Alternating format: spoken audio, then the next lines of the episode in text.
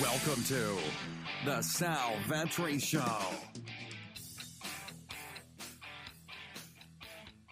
Ladies and gentlemen, boys and girls, welcome back to the channel and the podcast. It is currently 7 a.m. East Coast time, Wednesday, December 18th, and we have a nine game NBA slate on this Wednesday to bring to you and break down like we usually do. If you're new here, welcome. My name is Sal Vetri. I cover daily fantasy sports in a variety of different avenues and streets in the DFS space and the fantasy sports space. So I appreciate you being here. And if you hit that subscribe button, it helps me out a ton. I really do appreciate all the support. We just crushed through 17,000 subscribers hoping to go on to 18,000 by the end of the year. So thank you all so much. I really do appreciate it. Hit that subscribe button before we get into it and check out my Patreon exclusive content. I will have NBA player projections, my player pools, just a bunch of different things over on my Patreon page linked up down below. It's a spot where I host a lot of my exclusive content. So if you enjoy what I do over here, I have a ton more to offer over there, not just in the NBA, but the NFL and PGA will be coming soon. So thank you all so much. I do appreciate that. And then follow me on my social medias. I will be releasing since I do an Awesemo show on Wednesdays for the NBA at 9:30 a.m. East Coast time with Josh Engelman. Be sure to follow him on Twitter as well as uh, go over and check out the Awesemo YouTube channel. But you can follow me over there. And because I do that show on Wednesdays, I do game by game notes, very comprehensive notes. If you want those notes today, I'll be posting a link and I'll be posting a way to find them, both um, mainly on Instagram today. That's what I usually do. So I'm just going to be doing it on Instagram, probably via an Instagram story. So be sure to follow me over on Instagram. We're close to like 1,600 subscribers over there. So thank you all so much, or followers, I guess. So follow me over on Instagram. I'll be posting that link later today, probably after I do the show or right before it in a couple of hours probably by the time you're watching this video, it'll be up and available. So be sure to follow me over there. Helps me out with a little bit of growth on Instagram. Helps you out with some free game by game notes. And again, I've been up since about 3:30 in the morning, so three hours putting these notes together and prepping for this slate as well as some other business things I'm taking care of today. So thank you again. I uh, appreciate it. Hit the subscribe button if you're listening on the audio version. Really do appreciate those five star rates and reviews. Let's get into this video based on and starting with the injury news.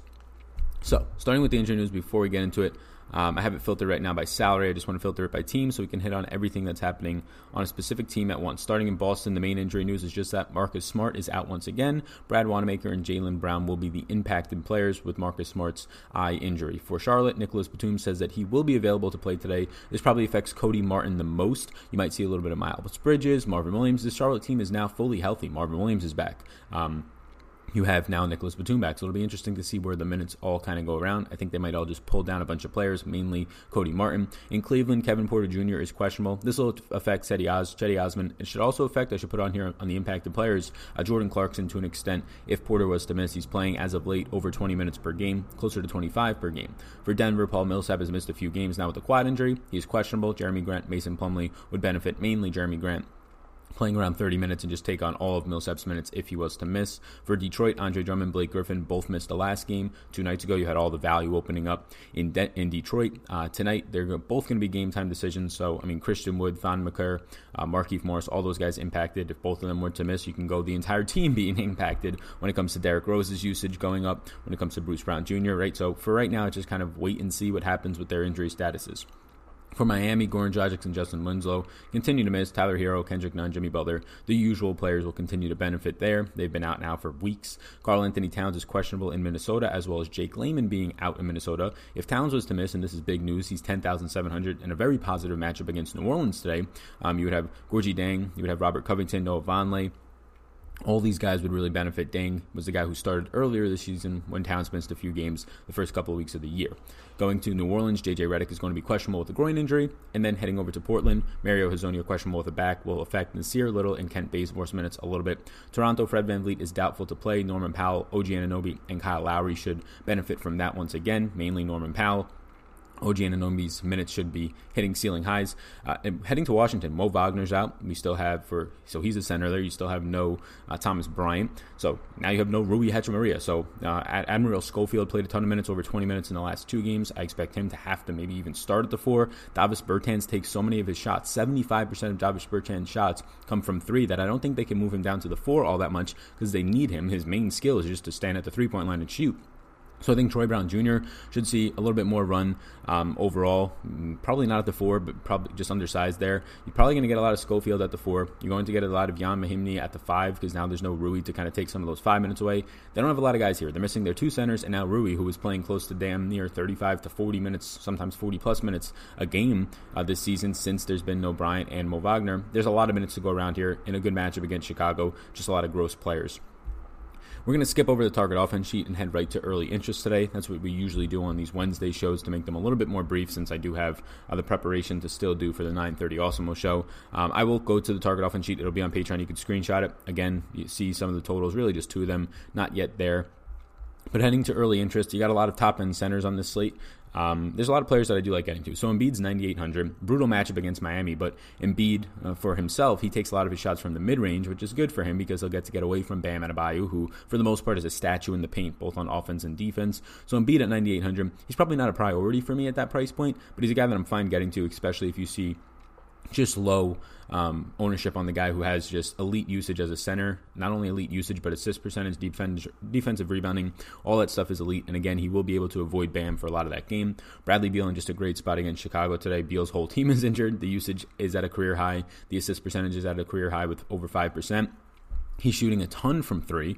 Uh, he's just not making them. He's shooting his uh, career low from three at 34%, which usually happens when you take on more usage. He's driving a lot more, though, so that's good to see. And he's been driving a lot more the last two years, pretty much since John Wall has left, because you're just going to get a more ball dominant guard out of Bradley Beal. 9,500, I do like this playing a ton of minutes. Nikola Jokic at 91 against Orlando. I like both sides of this, Jokic and Vooch. I like Vooch at 7K for sure. He's on the second night of a back to back, just played 33 minutes. Can his minutes be limited? Possibly coming back from this injury, so that's a concern. But both of these guys are very similar. They both shoot a lot of mid range shots, they both can pull you out to the three point line.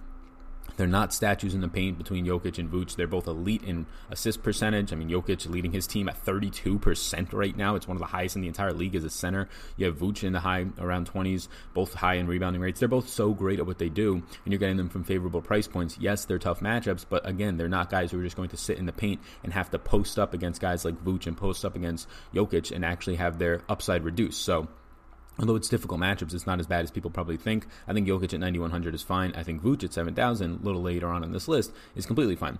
Porzingis has looked good, but now a tougher matchup against Boston. He has looked good as of late. Um, obviously, no Luka there, so we're going to have to see what happens here. A much more difficult opponent. Um, in in Boston coming up here. You have Zach LaVine at 8100 as well. I do like Zach LaVine today. I mean, his usage, his assist percentage, both of them pretty much at career highs at this point, and you're getting a really favorable matchup against the 30th dead last ranked Washington team. That again, if he's going to drive as much as LaVine does, and he shoots a ton from three as well, but if he's going to drive as much as he does with now them down two centers and a power forward, it's a good spot for him. Brandon Ingram continues to be a guy who just goes under owned on every slate. His usage percentage around 30%.